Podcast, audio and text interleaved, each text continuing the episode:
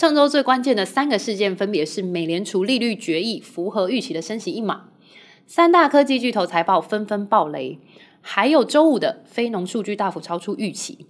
那么接下来的投资市场我们该怎么操作，又可以留意什么样的投资机会呢？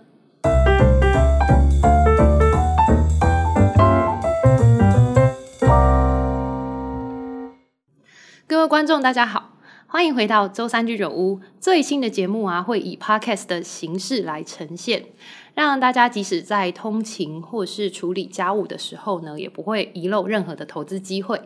台湾这边因为春节放了很多天的年假，那几天美股的表现其实是相当不错的。而上周由美国、欧洲还有英国的央行都分别举行了利率决策会议，特别是在美联储决议之后，鲍威尔的发言被市场解读为是一个比较偏鸽派的言论，所以美股在上周四的涨幅呢是相当的亮眼，尤其之前杀估值影响最严重的科技股反弹的力道非常的惊人。纳斯达克指数上周上涨了 4%， 很大一部分就是受到脸书母公司 Meta 在财报公布之后大涨超过 20% 所带动的。另外上周五的非农数据大幅超出预期，显示美国的劳动力依然非常的强劲，让美股在周五小幅的承压，美元指数大涨。所以我们会从美国还有全球的经济状况谈起，接着再进入到美国个股财报的部分，重点分析大家最关注的三家科技巨头苹果、Meta 还有亚马逊。首先我们从美联储利率决议谈起，本次升息的幅度如预期的降到只剩下升息一码，不过比较意外的应该是鲍威尔在会议之后的发言，因为在他还没有讲话之前或是依据他之前发言的格式，再加上当前美国股市呈现一片乐观情绪之下呢，市场其实是预期他会讲出更多鹰派的言论来校正市场，但结果却跌破众人眼镜哦。鲍威尔的言论是意外的鸽派，表示呢他目前正在讨论在升息几码之后呢才会暂停升息，但是目前呢还不是暂停升息的时候哦。虽然这一次的会议呢也没有去公布新的利率点阵图的预测，这边补充一下，利率点阵图都是每一季季底的会议，也就是3月、6月、9月还有12月的这个会议过后才会公布的。不过以目前的状况来推测终点利率还是在 5% 到 5.25% 的这个几率是比较高的。而这次升息之后呢已经来到了 4.5% 到 4.75% 的区间，也就是大概剩下一码到两码的这个升息空间了。鲍威尔强调通膨还是处在高位，但是有一定程度的缓和，可以明显看到商品的通胀压力已经缓解了，而住房的压力呢也即将缓解。关于住房压力这一段的言论也是本次发言和之前最大不同之处，所以金融市场对于鲍威尔这一番言论呢是持一个正面的看待，所以我们也看到了上周四的美股呢依然维持上涨的趋势。除了美联储之外另外一个大消息就是非农数据大幅的超出预期，因为预期值是在 18.5 万人，但最后开出来的数据呢居然高达了 51.7 万人，而且失业率又创了新低，来到了 3.4%， 低于预期的 3.6%， 还有也低于上个月的 3.5%。 其实在非农还没有开出来之前上周二有公布一个劳动力成本的数据，也就是就业成本指数只有成长 1%，不仅是低于预期，而且也相较于上一季来的趋缓。再加上官方的大非农数据公布之前呢，其实会有一个民间的公司 ADP 这个组织它所公布的小非农数据，这个数据呢可以稍微作为去判断大非农的一个参考。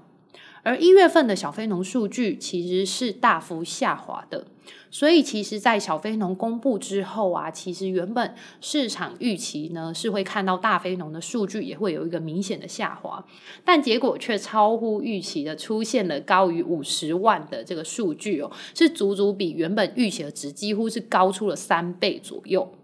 再次显示劳动力市场的这个强劲，所以更呼应了前面鲍威尔的言论，也就是需要一段时间的暂停升息，等待市场进一步降温以后才可以做降息的动作。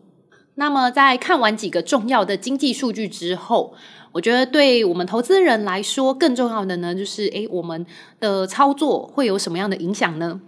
以美股来说啊，目前标普500已经即将进入4300的关键压力位，没想到指数居然就这样默默的回到了接近2021年高点的4500的这个位置了。接下来我觉得需要去慎防指数的回调，以及可以多留意个股的表现，尤其现在是财报季嘛。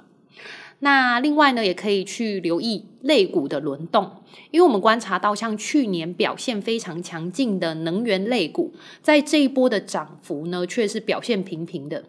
而压抑了一整年的科技类股啊，还有非核心消费这一类的公司呢，他们近期的涨幅都非常的惊人，显示今年的资金主力可能要从能源和医疗保健相关的产业逐步移转到科技还有非核心消费相关的类股。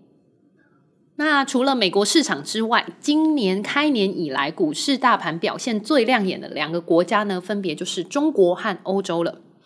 中国上周也公布了他们最新的2月份的制造业采购经理人指数，不仅指数有所回升，那细项当中的新订单减掉库存指数呢，也是由负翻正。这个指数由负翻正，也就是新订单越来越多，库存越来越少，说明中国制造业的周期已经率先从库存堆积进入到去库存的阶段。另外几个中国市场基本面利好的因素，就是国际货币组织最新的报告当中，也把中国的 GDP 成长上调了 0.8 个百分点到 5.2%，还有中国从1月8日起啊，其实就是全面开放之后的感染速度呢，已经度过了最高峰，接下来受到疫情影响的程度只会越来越小，会更有利于民间消费还有出口。在疫情期间收入影响最大的服务业，它改善的幅度呢，又是比制造业来得更加的明显，而全球的制造业其实很大程度都是要仰赖中国制造业的率先复苏，因为在制造业的供应链环节里面啊，中国就是位在最上游的初级加工者的角色，所以制造业需要先看到中国的率先复苏，才会逐步传递到位在制造业下游属于消费需求者的美国。所以中国经济最差的情况已经过了，预期接下来呢，就是可以看到各项数据持续的往上。中国 A50 指数上周有相当明显的回调，以长期基本面向上的情况之下，如果这一波的下跌回调之后可以看到止跌回稳的迹象，那么就是投资人可以进场布局的好时机了。另外一个今年大盘表现强劲的市场就是欧洲了。在去年啊，因为担心乌俄战争所造成的影响，大家最不看好的市场今年居然逆势成长了。很大的一个原因呢，就是受惠温暖冬天的气候加持，因为本来欧洲最担心的能源问题啊，就因为暖冬的关系啊，让天然气这些资源的消耗速度趋于缓慢，所以目前欧洲的储气量还是在一个相当充足的水位。另外，欧洲经济的表现也不如预期的那么悲观了，除了去年第四季 GDP 的成长率高于预期之外，国际货币组织也把欧洲经济成长率上调了。在这些种种因素之下呢，让欧洲基本面由悲观转向了乐观。另外，在欧洲个股的部分啊，欧洲的公司也跟美国许多的企业一样，面临财报开出来以后持续修正盈余的趋势，而这样子的趋势呢，将会延续到今年的第二季，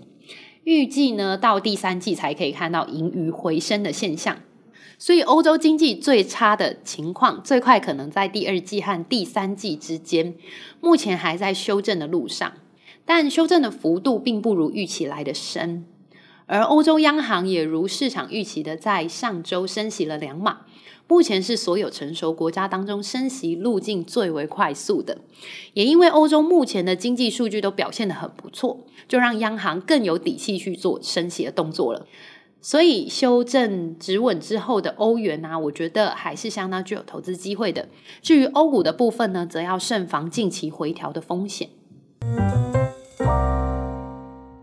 讲完经济数据之后，我们就来看看个股。因为上周有几家重要的科技巨头都开出他们最新的财报了，所以下一个部分我们就会重点分析三家公司，苹果、Meta 还有亚马逊的财报。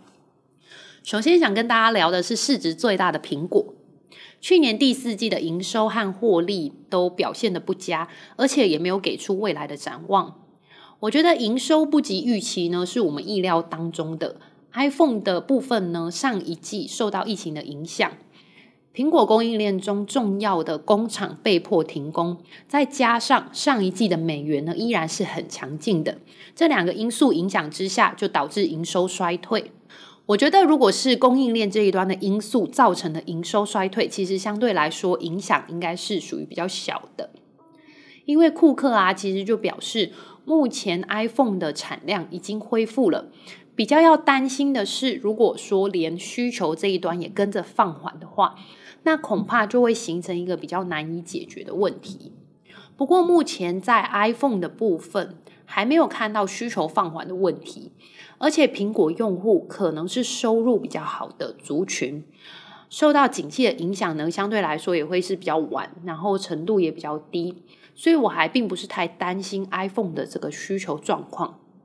接下来是另一个业务也就是苹果电脑 Mac 的营收，虽然看起来和前一年同一期的表现比起来呢是衰退了20%以上，不过其实有一部分是因为去年同期苹果刚好推出了搭载 M1 晶片的 MacBook Pro， 销量很好的关系，所以就垫高了去年的基期。而上个月苹果推出了最新的 M2 晶片，更好的效能也让 Mac 有更好的竞争力。表现最强劲的业务呢，就是 iPad 还有服务收入了。iPad 的营收相较去年同期成长了30%，服务营收增长仍然是很强劲的，降低了上一季市场啊对于苹果服务业务增长见顶的这个担忧。所以我认为整体来说，并不需要太担心苹果的获利能力。苹果不仅有优异的供应链管理能力，在成本结构上可以调节的比较好，也是科技巨头里面还没有开始裁员的公司。苹果预期下一季的利润率可以比本季的 42% 略有成长。在未来业务发展方面呢，苹果增加了在印度的布局，未来印度除了生产 iPhone 之外，也会开始生产 AirPods。目标希望从目前生产 5% 的 iPhone 可以增加到 25%。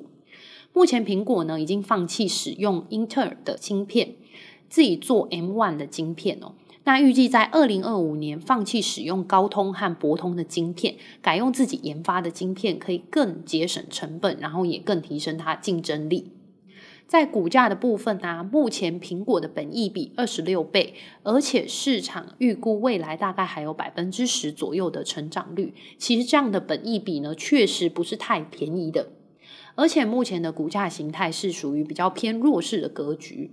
但股价还是站稳在年线之上哦。如果这几天的股价还是能够持续的维持在年线附近，或者即使下跌也没有跌超过年线向下 10% 的这个程度的话，那我觉得就会是一个风险可守而且又有支撑的布局点。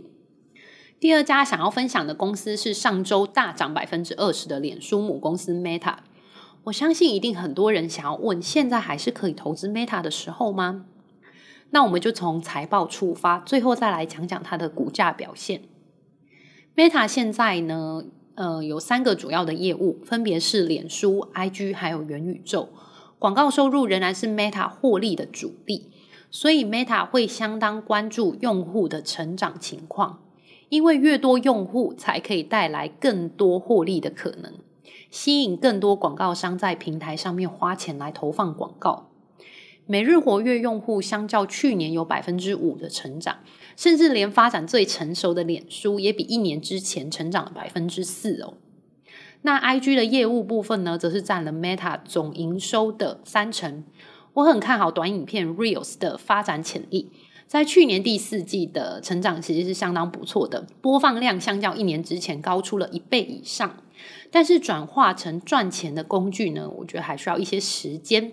未来还要提高 Reels 内容的相关性，给用户做出最好的推荐。那本季呢，因为 Meta 就是有投入一些 AI 的部分嘛，所以呢，它去年第四季广告转化成收入的比率呢，其实是比前一年提高了 20% 的。那最后一项业务在元宇宙的部分，目前还是相当烧钱的，而且公司预估2023年的亏损呢，其实是会比前一年还要来得多。Meta 也表示还会继续花钱投资在元宇宙上面。股价的部分，在2022年之前 Meta 的营收成长率长期维持在 20% 以上，是标准的成长股特性。2022年公司重金投资在元宇宙，却碰上了大空头还有加速升息的一年。不过股价已经领先基本面，很早就反映了 Meta 的股价已经从低点反弹了将近1倍，尤其在上周公布财报之后直接跳涨 20%。之后还想要延续涨势的话，就还要看公司未来能不能每一季公布更好的消息。对于这一类的大型科技股啊，我认为不太适合在跳空大涨之后呢，再进去追涨。建议投资人可以等待股价是否有横盘整理之后呢，我们再去进行布局。最后想要跟大家分享的公司是亚马逊。之所以会在科技巨头里面挑亚马逊的原因呢，是因为我觉得在上周呢，有很多企业开出财报之后，我认为亚马逊呢，只要把他们的营运成本想办法获得控制之后呢，未来应该是会有很不错的表现，算是我在众多科技巨头当中觉得最有潜力的一家公司。亚马逊的业务可以分成3大部分，分别是北美电商、国际电商还有 AWS 云服务这3个部分。那其中北美电商的营收表现优异，有 13% 的这个成长率哦。那不过扣除掉营运费用之后的净利啊，却是大幅降到剩下负的 17% 耶。那另外在 AWS 云服务业务的营收增长了 20%， 但是扣除掉营业费用之后的净收入同样面临了负 2% 的这个情况哦。所以从电商啊或者是云服务的这个表现，其实都可以很明显的感受到营运成本就是目前亚马逊所面临的一个最大的挑战。未来想要看到获利状况的改善，势必就要从降低成本这个方面来着手。目前亚马逊已经开始执行的措施包含裁员 1.8 万人，关闭远程的医疗项目，还有关闭几乎所有的电话中心，希望可以透过这些降成本的措施，让下一季的获利状况有所改善。亚马逊其他业务的部分呢，可以看到其实亚马逊啊对电动车公司 Rivian 的这个股权投资，在上一季呢也是损失了23亿美元。不过亚马逊使用 Rivian 的电动送货车已经交付了1000万个包裹了哦。司机们也表示说，其实使用这一些电动车送货啊，让他们的工作更加轻松。而亚马逊计划到2030年就可以让10万辆来自 Rivian 的电动送货车上路，每年可以减少数百万吨的这个碳排放。亚马逊本季的营收最大亮点啊，是在于它的广告收入。因为在整个数位广告一片低迷之下，亚马逊的广告收入却逆势成长了 19%， 超越了这些竞争对手，不管是谷歌啊还是脸书这一些线上广告公司。所以其实总体来说，我认为只要亚马逊可以去控制好它成本，然后它做的这一些控制成本的措施可以去发挥效果的话，那么亚马逊的这个获利状况呢，就可以有大幅的改善。在股价方面，开财报之前啊，其实亚马逊的股价也随着这些大型科技股的表现一路向上，但直到上周四出财报之后呢，就出现了一个很明显的回调，下跌的幅度高达了 8%。 我觉得投资人可以等待这一次止跌回稳之后呢，就会是一个蛮不错的一个布局机会哦。因为一方面下方其实离前次的低点空间有限，那另一方面呢，就是亚马逊的营收其实是相当不错的，它只要能够搞定它成本的问题的话呢，我觉得就可以让它的获利大幅的提升，提供给大家做一个参考。以上就是本集周三居酒屋的节目内容了。对于今天分享的这几家美国科技巨头财报还有投资机会，不知道大家有什么样子的看法吗？都欢迎随时留言分享你的看法哦。周三居酒屋，我们下回见了，拜拜。